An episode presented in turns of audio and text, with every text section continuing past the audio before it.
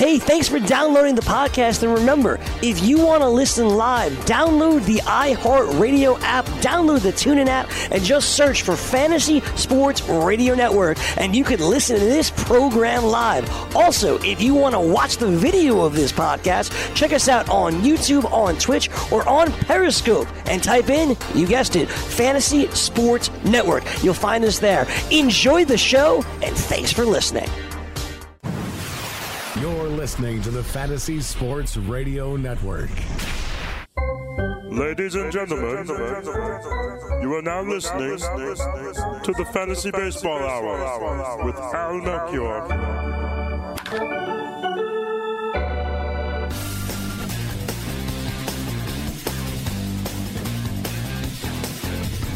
Hey there, everybody. Thank you for tuning in right here to the Fantasy Baseball Hour. I'm your host, Al Melchior.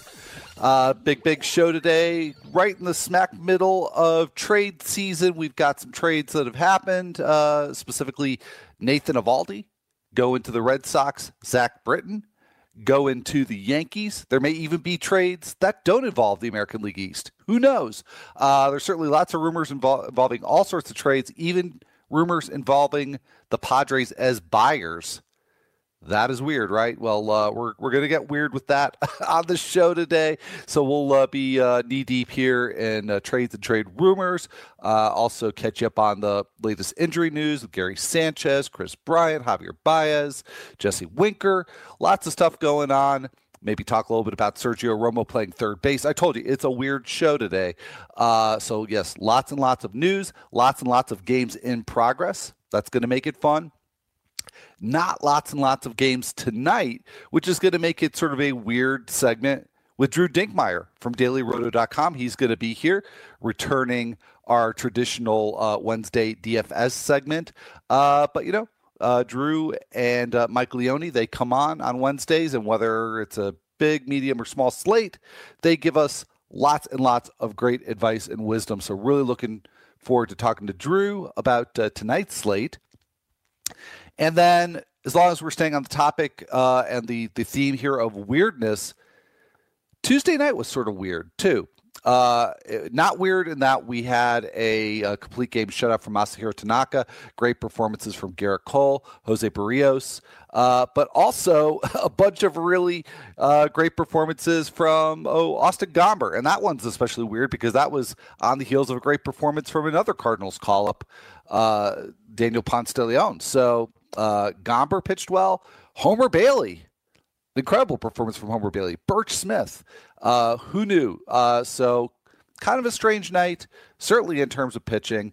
Uh, also, some notable hitting performances uh, that we'll talk about. So, uh, let's get on with the weirdness right now.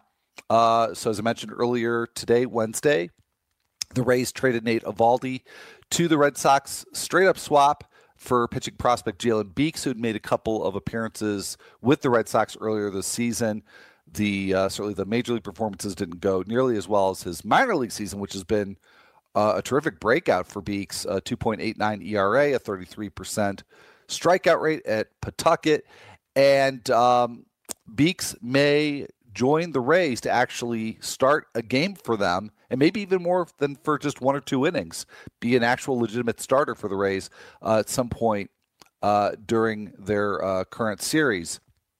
So uh, anyhow, uh, that's one side. Obviously, the other side that probably you're more interested in is uh, Nathan Eovaldi going from Tampa Bay to the Red Sox, and he should slide right into their rotation within the next few days. And uh, we'll stick with the weird theme here. It's been a mostly good but kind of weird season for Eovaldi, who's had some spectacular starts, a few clunkers he's got, uh, I think, for a, a pitcher, an unusual and uh, nonetheless very interesting profile. Uh, in that um, he, he's been throwing a ton of strikes.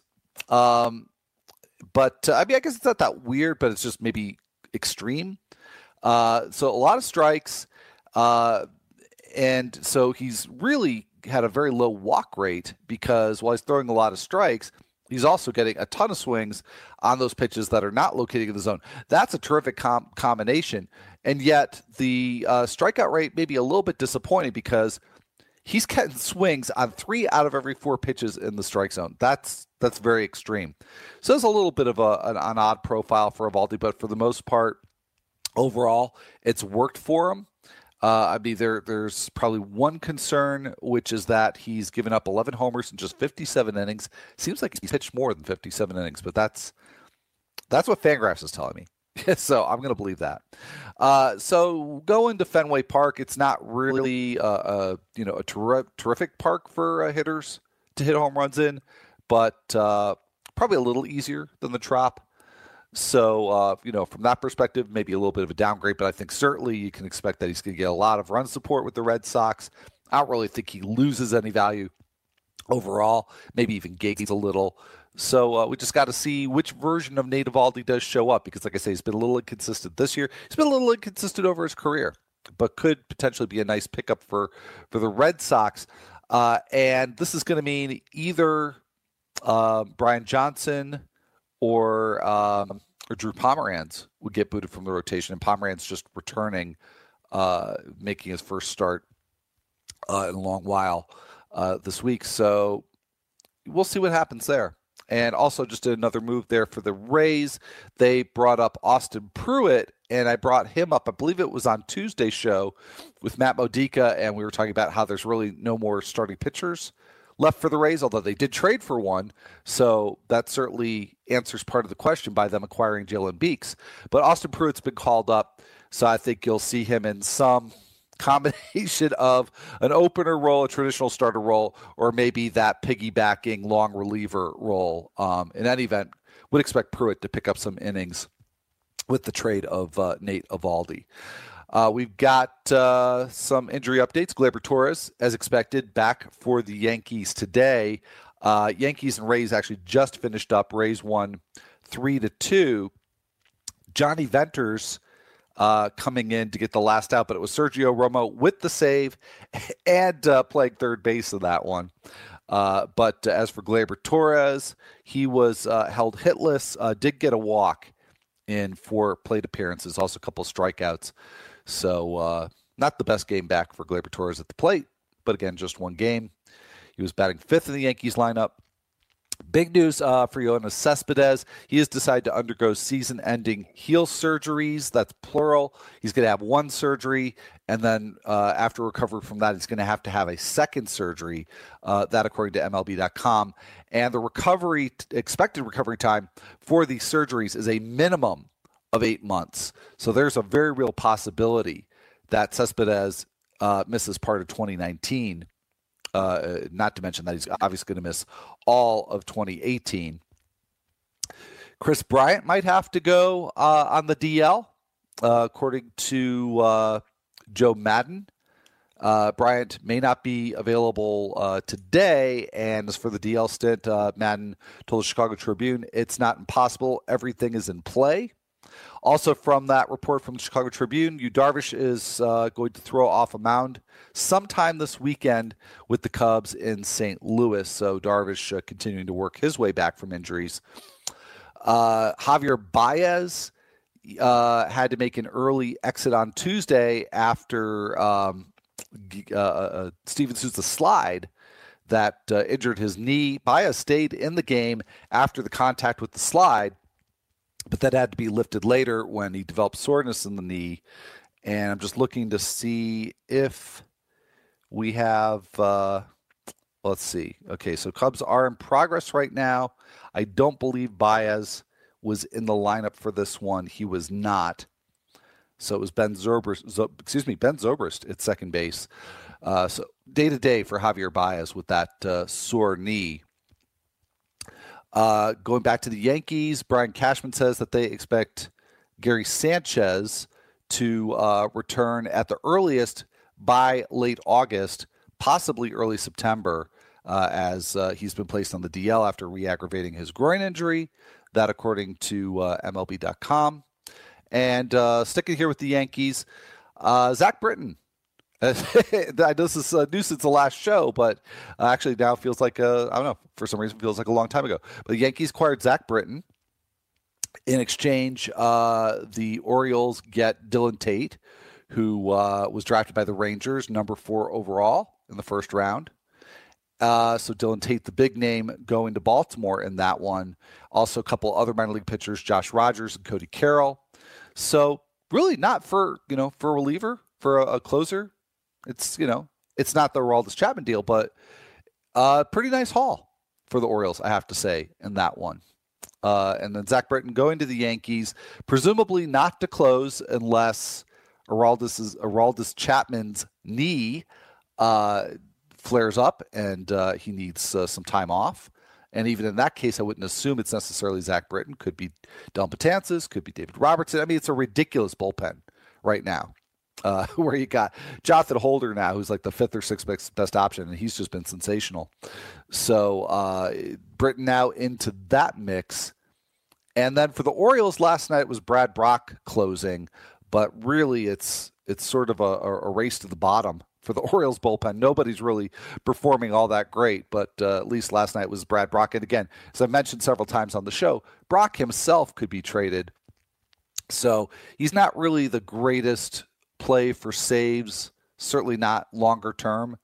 But uh, in the short run, if you need some saves, Brach is a possibility. I think he's really underperformed you know could certainly uh, improve and be better and and maybe he stays with the team maybe he picks up a bunch of saves but uh, very uncertain situation there uh, in the uh, in the Orioles bullpen also just saw something uh, right before the show that Robert Gsellman doesn't necessarily have a hold on the and no pun intended there but no hold on the save situation for the Mets. And in fact, let me uh, take a look at the box score if I can here, because I believe he was brought in. That game is actually now final. Both of the New York teams uh, have gone final now. Uh, Mets six, Padres four. And Gsellman came in in the seventh inning. In that one, it was Anthony Swarzak with a two inning save for the Mets. So you got Gsellman, you got Swarzak, and then I saw a tweet that said that Jacob Rhame might be in that mix, and also Drew Smith. And I'm going to be completely honest with you and say that when I saw this tweet just minutes before the show, I said, "Who's Drew Smith?" So I had to go look him up. so Drew Smith may be getting a save here and there for the, the Mets as well. That certainly has the look of a uh, of a committee situation right now. Uh, James Paxton did not return yesterday as expected. It was Roenis Elias as uh, Paxton's back stiffened up after he uh, threw a bullpen session on Saturday. Uh, so, according to MLB.com, the uh, manager at Seattle, Scott Servais, says that he thinks it's a minor issue and expects that Paxton uh, will return to make his next start in the next five or six days for the Mariners. Jesse Winker might have to go on the DL, though. According to MLB.com, he's been dealing with some shoulder discomfort. Also, according to MLB.com, Carlos Correa did some hitting off of a tee on Tuesday. Also, did some running, played catch with Brian McCann, and he continues to work his way back uh, to the 25 man roster. Dennis Lin from The Athletic reports in one of the weirder, less expected uh, trade rumors that I'm going to talk about on today's show that the Padres have checked in on Noah Syndergaard as they look for essentially an ace for their staff. And doubling down on that, um, Ken Rosenthal, also from The Athletic, says that the Padres are interested in Chris Archer. So who knew? Well, now we know, thanks to uh, two reporters from The Athletic. Uh, Phillies continue their search to uh, strengthen their roster for their uh, playoff run. Uh, so they've, uh, according to Jon Heyman, expressed some interest in Adam Jones and also Eduardo Escobar, and also in on a potential Adam Jones deal is uh, Cleveland, and that makes a lot of sense. Actually, to me, makes a whole lot more sense than the Phillies. And I got to say, as a fantasy owner, I'd be really mad if the Phillies trade for Adam Jones, just because I recently traded for Nick Williams. but if I were a Phillies fan, I think I'd be just as mad, probably more mad, actually uh, because Adam Jones so far this year has been a replacement level player. taking offense and defense into account. Uh, so I don't, I don't get that one, to be honest. Just don't get it. Uh, according to the Dallas Morning News, Pirates have some interest in Keone Kela. So there's been some rumors and reports uh, over maybe last week or so that the Rangers would be looking to deal relievers, uh, and in particular, Kela and Jake Diekman. Neither one pitched particularly well on Tuesday, by the way. Kela blew a save, and this is not meant as any sort of insult to Kela. I mean, it's just it seems like it seems like every closer by now has at least two or three blown saves. That was Kela's first blown save of the season. And in researching this morning's bullpen report for rotographs, I decided to go find is there any closer out there that has not blown a save? And in terms of active closers uh, that have more than five saves, no, not a single one. Uh, in fact, the only closer or the only reliever who has more than five saves uh, so far this season that did not blow a save is Ken Giles, believe it or not. You would have had me guessing all day long, and I don't think I would have come up with that. But again, that speaks to how Giles really did not perform well in non-save situations, but actually was was just fine in uh, in save situations. Had not blown a save all year, and of course Giles now in AAA. Uh, the Reds getting calls on several of their relievers: Raisel Iglesias, Jared Hughes, David Hernandez, and Amir Garrett. Uh, the Rockies, Red Sox, Braves, and Phillies are among the teams uh, checking in on the Reds bullpen.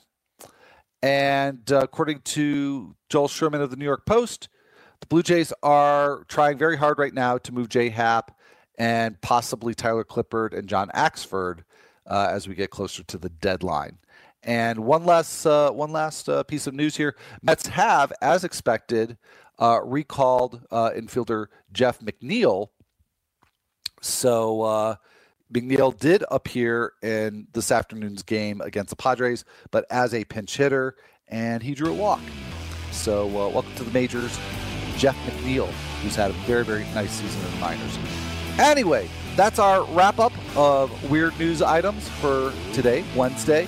And we're going to head to break. And when we come back, we're going to look at a small, strange slate for DFS tonight with Drew Dinkmeyer. So don't go anywhere. We'll be right back.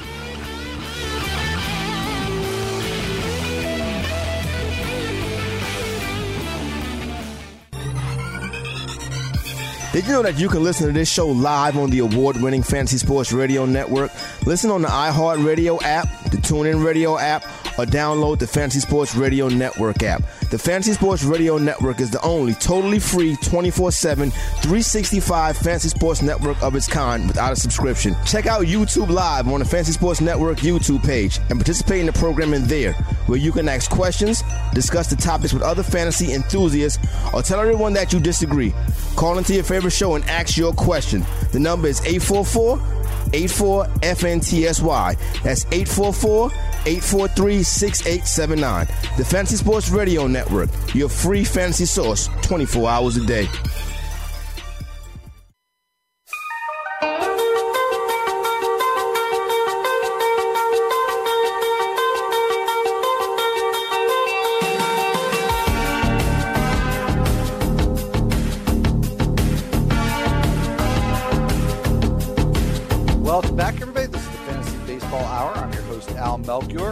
And in just a moment or so, we're going to help you rule your DFS world tonight because Drew Dinkmeyer is going to be here in just a moment.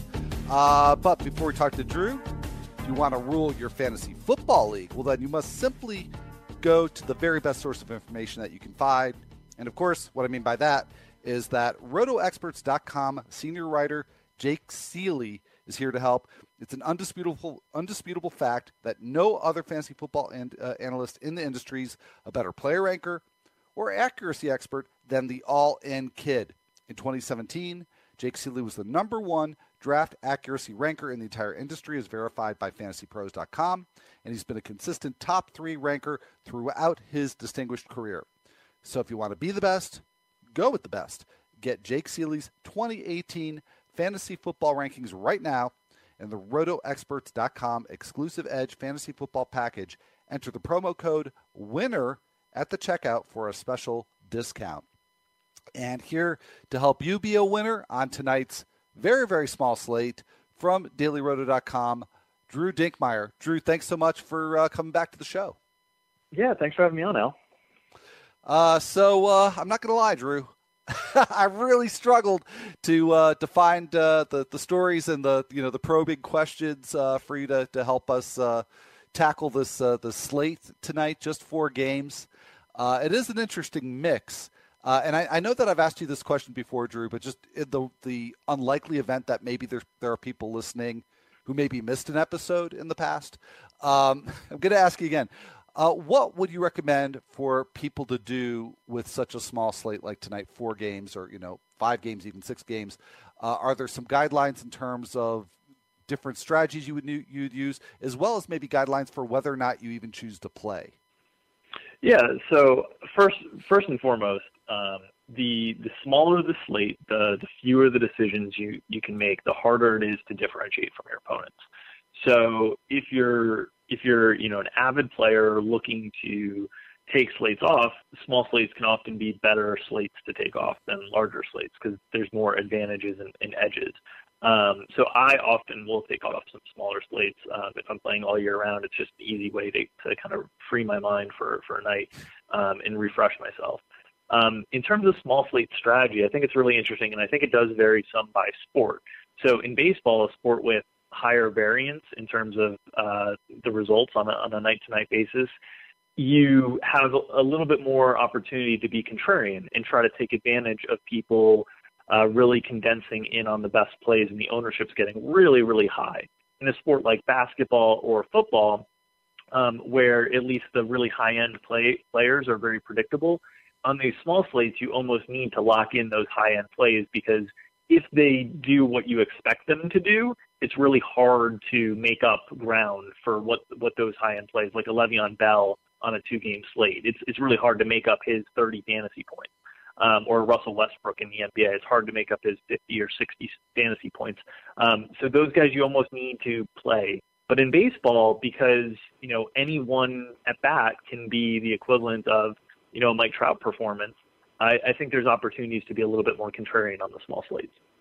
All right. Well, uh, with with that in mind, uh, we'll see if we can find some of those uh, opportunities to be contrarian. Uh, does that exist? Do you think with pitching? Of course, we just have eight starters going tonight. Uh, to me, it would seem that uh, David Price and Tyler Skaggs would be your your best options. Um, Price to me would be the obvious one, but is there an argument to be made for Skaggs, or maybe to go a little less obvious with with one of the other six? we so it I think it'll be harder to get contrarian at the pitcher spot. Not that I love these pitchers, but just that the depth of the pitching slate is pretty limited. Um, I don't think you can, you know, play Martin Perez or Edwin Jackson or James Shields. Um, so, you know, the opportunities to be contrarian are, are pretty limited at the starting pitcher spot. You have nailed our top two starting pitchers in projection. we we have Price and Skaggs projected very closely. The big difference between the two, in all honesty, for us, is that Price has a more favorable umpire than Skaggs. Skaggs has one of the, the mo- most challenging umpires uh, in, in all of baseball on, on the slate. So we have the two projecting really closely. Price is a little bit cheaper. As long as weather isn't a concern, which has been a persistent concern all week long in Baltimore, mm-hmm. uh, we would choose Price over Skaggs. And if you were playing cash games, I would make sure I was using one of them. Now, in tournaments, I think both will be fairly highly owned. And I think there are some opportunities to differentiate but they're not pretty. Um, so you you have to kind of suck it up and deal with the fact that you know a guy like Dylan Bundy or a guy like Jon Gray have awful matchups.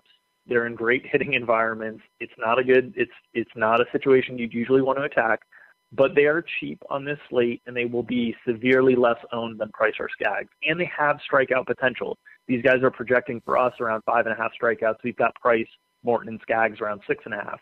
So if you can just run into the game that Skaggs isn't great, he's not striking out guys, or David Price gives up the long ball, uh, you can find ways to differentiate with Bundy or Gray. Well, I, th- I, know, I can certainly see the appeal with either of them because they both have a lot of strikeout potential.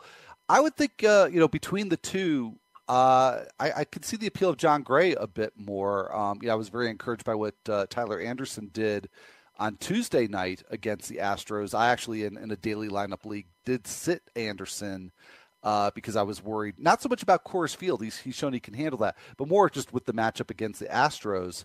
But uh, that you know that makes me a little bit more encouraged that Jon Gray, you know, coming back up from the minors, uh, you know, may have a, a, similar outing and maybe with, with a few more strikeouts. So between those two options, Bundy and Gray, would you agree, or do you think there's uh, a case to be made for Dylan Bundy? We have Gray projected slightly higher, but we have Bundy as the slightly better value because Bundy's a little bit cheaper. So I think the case for Bundy is the fact that he's always been really good against right-handed bats, and the Boston, Boston's best bats are from the right side, whether it's JD Martinez or Mookie Betts. They don't have a lot of really threatening left-handed bats. I mean, Benintendi and Moreland are good, but they're not, you know, the level of Mookie or JD. And then the bottom of the order is a little bit softer. The case for Jon Gray is the fact that the Astros lineup without a DH, as long as they're not going to let Evan Gattis catch, the bottom of the lineup is really kind of soft. Um, there's not a ton there to be super concerned about. So if he can handle getting through the Springer, Bregman, Altuve area and just kind of manage his way through those, um, the bottom of the lineup does open up a lot of strikeouts. The challenge, of course, is that Bregman and Altuve just don't strike out a lot, and that makes it a little bit tough to get through. Um, but I think those are the cases for each of those guys. And then on DraftKings, you know, Charlie Morton has a pretty good price tag too, and I think you can make a case for him um, as well as you know uh, a pivot from Price and Skaggs will have a lot more ownership as well. All right. Well, I wrote a piece uh, for Rotographs just uh, on Tuesday about Charlie Morton. Uh, and he's not really pitched that well lately. He's really been awful against lefties, um, not not getting very many ground balls at all, which has you know been one of his calling cards for a long time. Uh, you know, fortunately for him, the the Rockies lineup is not you know super lefty loaded, so it's sort of like you know what you were saying about the uh, the Red Sox. You know, you've got a, a couple of semi-dangerous lefties there uh, for the Rockies, but you know maybe Morton could work around it. But I think between that and the venue, um, I would really, I would think you'd want to stay away from him. So is is that maybe an overstatement of the case uh, against Charlie Morton? So I think for seasonal leagues, you know, you always want to try to pick your spots and manage your starts. And for seasonal leagues, I would certainly consider staying away from Charlie Morton. In DFS, we just don't have a lot of options tonight. so on the on a site like DraftKings where you have to pick two pitchers, you know, you can throw out a Shields, Perez, and Jackson. We're down to five. so um, so I think he's in the conversation because of the size of the slate and because it's so small and because that Colorado offense is a little bit um, weakened from a DFS perspective for opposing pitchers with the loss of DJ LeMahieu, who makes a ton of contact.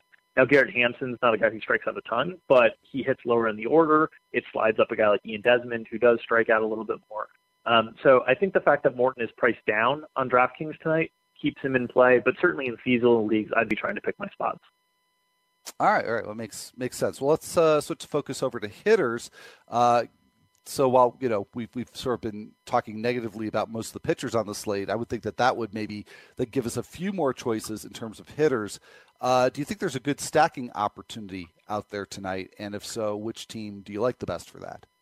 Yeah, I think the the game that'll be most popular by far is going to be that Oakland Texas game. I mean, we saw it get nutty last night with you know 20 plus runs scored, and now we've got two pitchers on the mound in Edwin Jackson and Martin Perez who you know, don't miss a ton of bats and haven't really been above average pitchers at, at really any point in their career.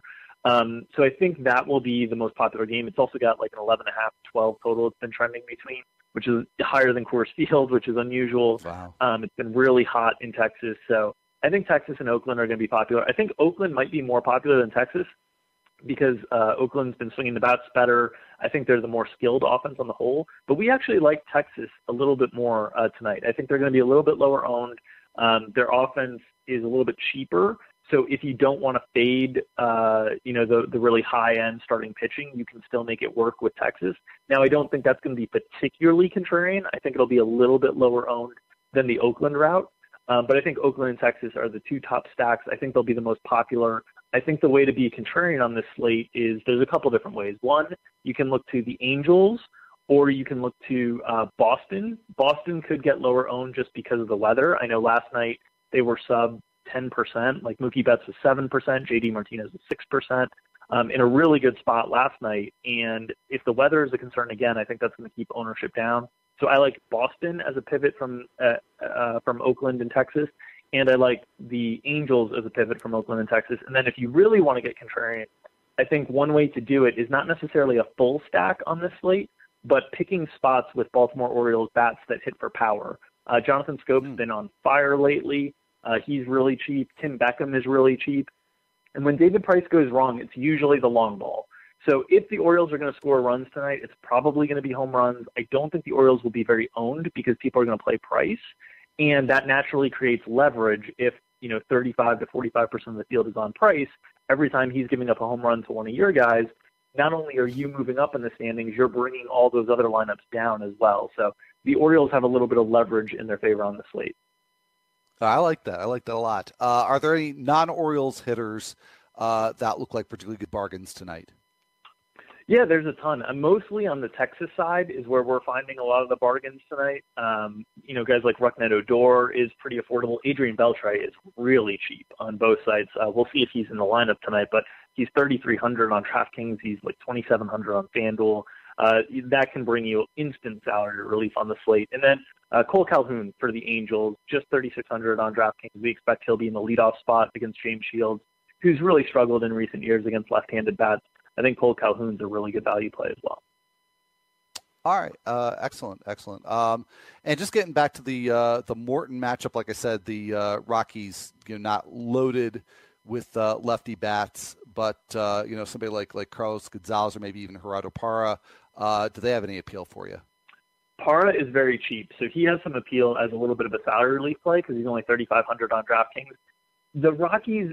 Here's the tough thing. I think they'll be contrarian, and you want. I think you want to be contrarian on a small slate. I think the challenge is even if Morton isn't good, the pen behind him is so good. They don't have a single below average reliever in that entire bullpen, so there are no outs to facing like consistently weak opposing pitchers in that game. So as a result, I don't like Rocky stacks, but I don't mind individual Rocky player exposure like Carlos Gonzalez or Charlie Blackmon or Nolan Arenado. These guys will be very, very low owned. I, I find it hard to see too many ways that the whole stack hits, but there's definitely ways, you know, the, the Rockies have an implied total of four and a half. There's definitely ways they're going to put up runs, and I think one or two of those guys in a lineup can be ways to be contrarian. All right. Well, uh, you know, for, for such a small slate, I think there's a lot of information there for people to uh, to chew on with their limited choices. So uh, I'm just going to wind up on this note because, uh, uh, like I said, we've, we've got so you know few games to, to focus on here. I was talking earlier in the show a little bit of a, of, tri- of a trivia nugget, and something you just said reminded me of it. There is only one reliever right now uh, for this season who has more than five saves, who has not blown a save this year and I don't know if you heard earlier in the show, uh, but uh, would no, I, uh, I, I didn't. I didn't hear this, and I don't. I don't think I have a good guess. More than five saves and hasn't blown a save this year. Yeah, there's um, just one. Kelvin Herrera.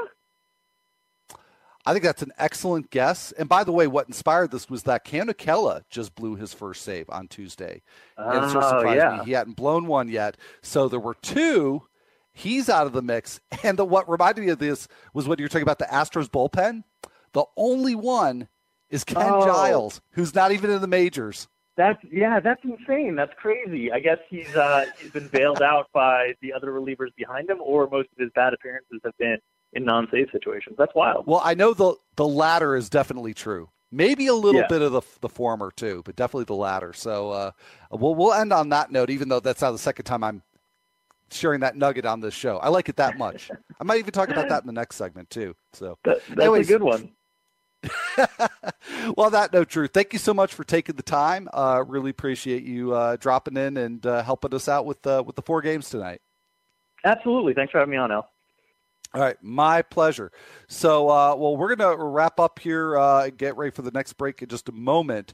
Uh, but before we do, uh, just to check in real quick, uh, we're going to have you know lineups and weather. Uh, Drew talked a little bit about the weather uh, going in, but we've got uh, several games in, in, progress here. We got the Reds over the uh, Cardinals seven three, Indians over the Pirates two nothing. That one's both both of those are in the bottom of the eighth inning. Nationals all over the Brewers seven nothing in the top of the sixth. Tigers up on the Royals 5 1. I actually watched uh, the first couple of innings of this one before coming on air. I wanted to see both Danny Duffy and Matt Boyd uh, since I'm starting both, and I just have a general interest in both. And uh, it's Boyd, really, I thought it'd be a good duel, but it's really Boyd that's uh, the one who's pitched well. Uh, one run and four and a third so far. Uh, Duffy, five runs in five innings, not so good. Uh, we got some other games we'll check in. Anyways, we do have to head for break. We'll be right back with lineups, weather, and a lot, lot more. Stick around.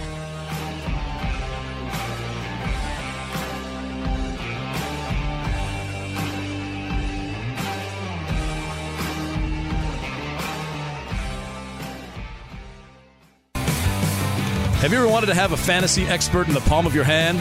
Or better yet, in the pocket of your khakis? Well, check it out. Now you can. It's the Fantasy Sports Radio Network app. Download it now to your phone, we promise. No weird viruses, no strange tracking things. Just 24 hours a day, seven days a week of pure fantasy knowledge dropping all over your head. It's the Fantasy Sports Radio Network app. Stop being a weirdo and streaming it online. Get it on your phone. Take it with you everywhere you go.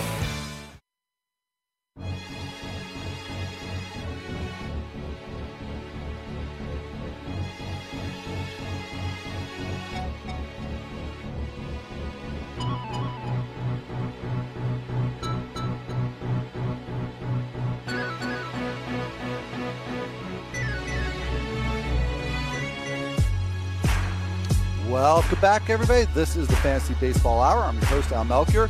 Thanks once again to Drew Dinkmeyer for uh, stepping in, helping us out with a four-game nighttime slate tonight, and just you know a lot of good uh, information, not just particular to this slate, but uh, playing DFS in general. Always good to have uh, Drew as well as Mike Leone from uh, DailyRoto.com. Good to have them on the show. So uh, I mentioned uh, right before break Actually, there's just one game I didn't get to in my rush to update you on games. Cubs won nothing over the Diamondbacks so far. That so far it's the uh, bottom of the uh, fourth inning.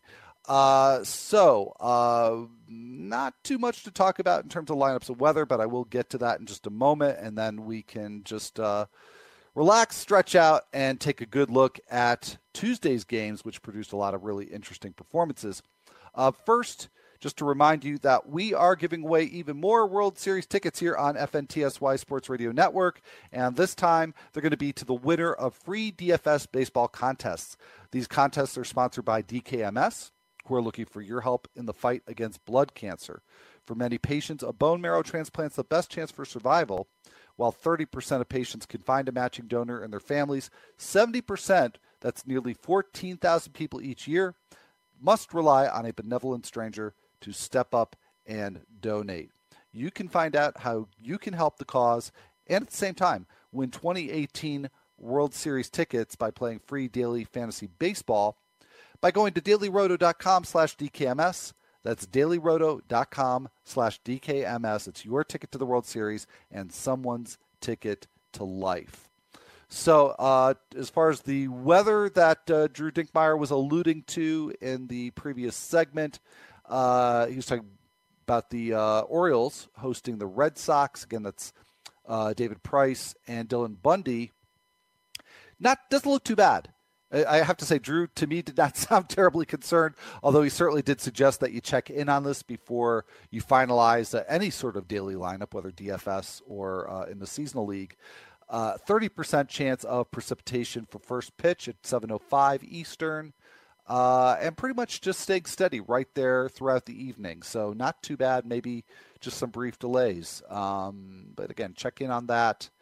And actually, I am really remiss in overlooking this one.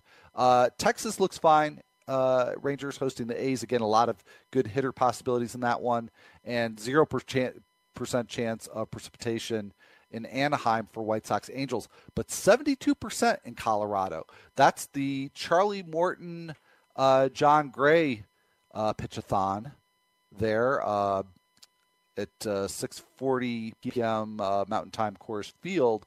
72% chance of precipitation at game time. It does decrease very steadily thereabouts. So in a way, it's it's maybe your best scenario because maybe it, there's a delay early on, but you don't have a start that's shortened by uh, by weather. But uh, in addition to the Baltimore game, I think you got to also check in on that Rockies game, that Rockies Astros game, and see how the weather's developing for that one before you make any uh, any lineup decisions. Uh, and then as far as lineups go, Uh, we don't have all of them in because, again, uh, we've got only one that's on Eastern time, and that's uh, Red Sox Orioles. We do have both of those lineups in, but nothing from the other three games yet. We also do have a couple of games starting uh, right at, right after the show for Eastern. Uh, so we got lineups for those: Twins, Blue Jays, Giants, Mariners, and uh, really not much to note there. Uh, even with Giants Mariners, because it's in the AL Park, you get both uh, Buster Posey and Nick Hundley uh, in your Giants lineup there. Uh, but the Mariners lineup, uh, nothing there uh, that's too unusual. Same thing for Twins Blue Jays. That's going to be Ervin Santana and Sam Gaviglio in that one. Santana making his first start this year, so that that'll be exciting and interesting to watch. And then, yeah, Red Sox and Orioles nothing much to see there. So um, I think the weather is going to be your biggest determinant about what uh, lineup tweaks you might make at this uh, at this point. So uh, let's uh, take a look back at uh, Tuesday's games and a couple of uh, two homer performances. JD Martinez homers number 30 and 31 at Camden Yards. So if they get that game played tonight, uh, against Dylan Bundy. he could go yard again or certainly have a very productive night. Uh, and also Yasmani Grandal staying hot. Uh, home runs number 15 and 16, part of a three for seven game in that uh, 16 inning affair in Philadelphia. Uh, Grandal now has a seven game hit streak during which he's hit four home runs and gone 11 for 23 overall. So, uh, yeah, he's he's a must start guy at this point. Going back, uh, actually, I'm sorry, my bad different game altogether. Uh, uh, no, I'm sorry. Can't even read my own notes.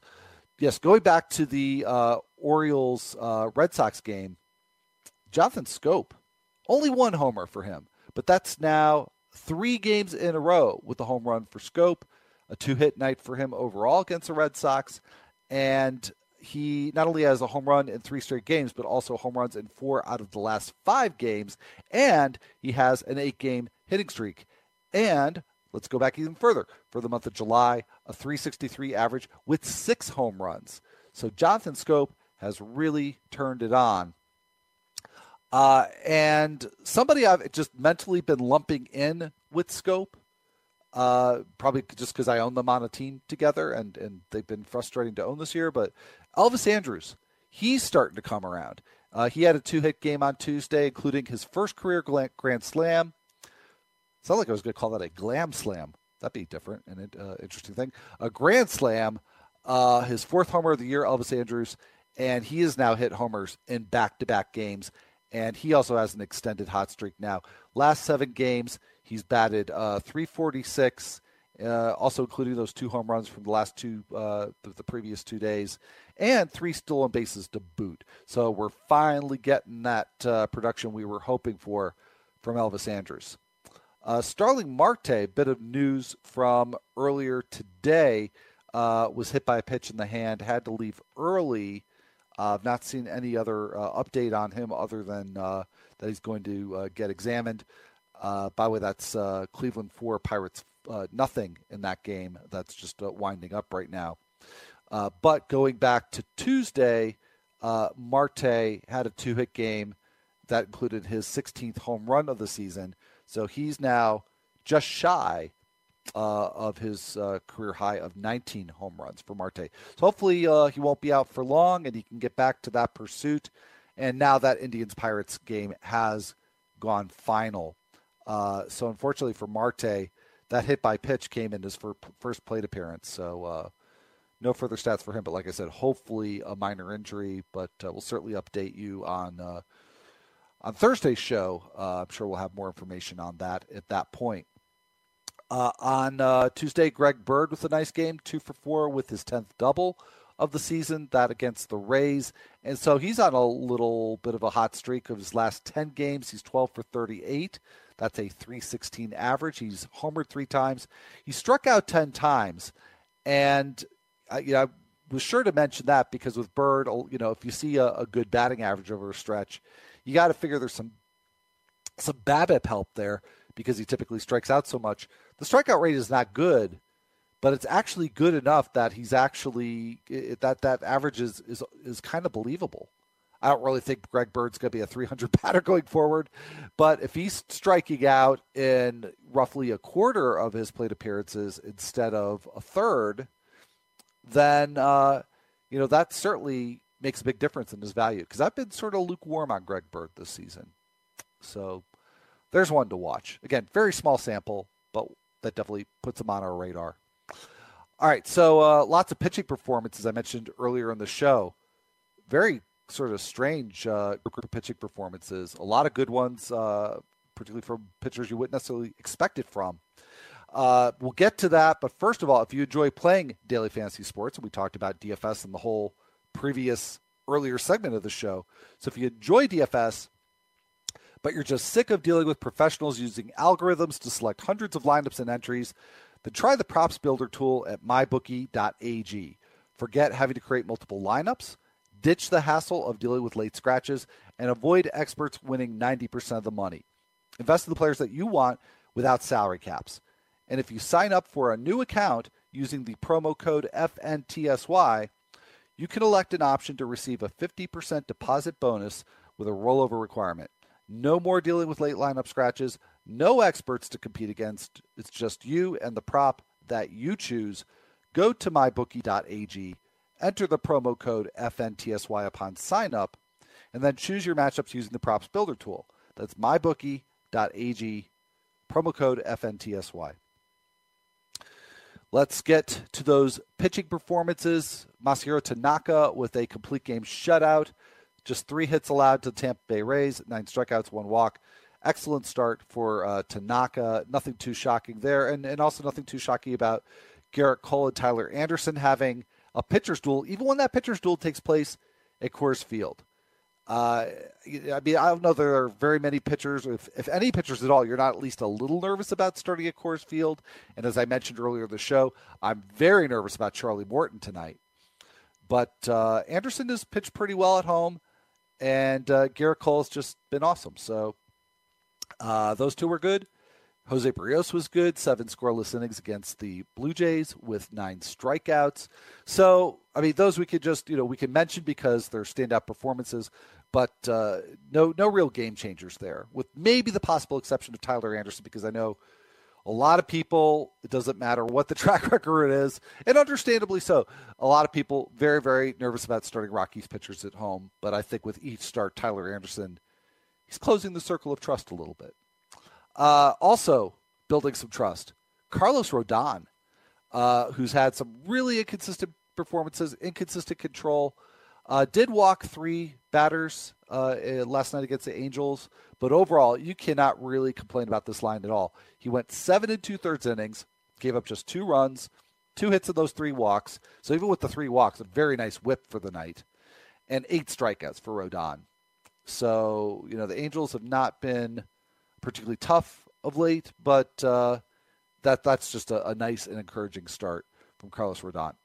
Now let's get on to the ones that might have been mildly surprising to see Rodon pitch that well, given his inconsistencies. But now we're really going to get into some some almost bizarro territory. Uh, maybe you wouldn't think that's too fitting with Ryan Borucki uh, because he, he has had some some very good starts, uh, but he did have another good one against the Twins. Um, no earned runs, but two unearned runs over six innings on six hits, no walks, only two Ks for Borucki. Uh, but really, what's incredible for him, and really, I have no explanation for this whatsoever. He has yet to give up a home run. He's pitched 29 innings now and has yet to give up a home run. I do think he is something of a regression candidate, but uh, you know he's he's he's been been pretty good. Uh, Austin Gomber now, he was just called up, talked about him on Tuesday show because his recall was um, what made it the made it necessary for the Cardinals to send down Daniel Ponce de Leon uh, after his uh, seven uh, innings of, of no hit ball. So Gomber comes up and uh, he takes a no hitter into the seventh inning against the Reds. Uh, finished with a six and a third, couple of hits, uh, a couple of runs, six six Ks, two walks. So a nice line for for Gomber, who again no no hitter uh, for uh, six plus innings there. Um, So uh, you know, I don't know what the uh, Cardinals exactly are going to do with this this wealth of pitching, but you know, it's it's not a bad problem. I would assume that Gomber goes back to the bullpen when Carlos Martinez comes back, but we'll see how that all gets sorted out. But as surprising as that might have been, I've got to say I was far more surprised about the other starting pitcher involved in that game, Homer Bailey, just uh, brought back up. Six and two thirds innings, two runs. Actually, a fairly similar line to Gomber. Six and two thirds, two runs, five hits, eight Ks, two walks. So uh, a very good line for Homer Bailey. And only four ground balls, but 17 swings and misses. I'll say that again because I when I saw that the first time I couldn't believe it. 17 swings and misses for Homer Bailey against the St. Louis Cardinals. And here's the thing that caught my attention even more. Average fastball velocity in this start, 94.6 miles an hour. He was averaging about 93 prior to this start. That's interesting. Very similar, by the way, Wei Yin Chen with his uh, fourth quality start out of his last five starts. His velocity has been back up, has been up uh, over his last five starts, averaging right around 92 miles an hour on his fastball, where it was in the 90 to 91 range prior to this recent stretch. So good start for Wei Yin Chen against the Braves. And Burch Smith, I actually watched this one. I missed the Gomber start and saw that Smith uh, was off to uh, a good first couple of innings. So I'm like, okay, well, I missed Gomber. I'm going to watch Burch Smith, who I just think is intriguing anyway. Uh, and he went six and a third against the Tigers, uh, two runs on just one hit, six strikeouts, um, and I think he really took took the matchup to heart here. He got 16 swings and misses. Only threw 30% of his pitches in the zone. And that's really weird because Burch Smith, if nothing else, is a strike thrower and he avoided the zone and against a very aggressive, uh, not very uh, discerning Tigers lineup in terms of plate discipline, and he got four swings on 40% of the pitches outside the strike zone. So well done by Burch Smith uh, in that start. And then to end on, on a bit of a sour note, uh, Shane Bieber just did not go well for him against uh, a red hot Pirates team. Didn't make it through the second inning. Finished with one and two thirds innings, seven runs allowed, two Ks, no walks, but seven hits. And following in a trend where Shane Bieber is just giving up a lot of hits, particularly over his last four starts. But on the season, he's got a 378 BABIP, and you don't really have to look any farther for your explanation than this. He has, this is unbelievable, a 9% soft contact rate. Almost never induces soft contact. Didn't get a single soft, softly batted ball in the start against Pirates. 9% on the season.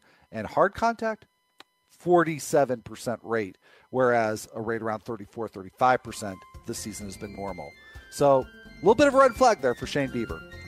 And uh, just uh, time to wave the flag on this episode, call, call to an end.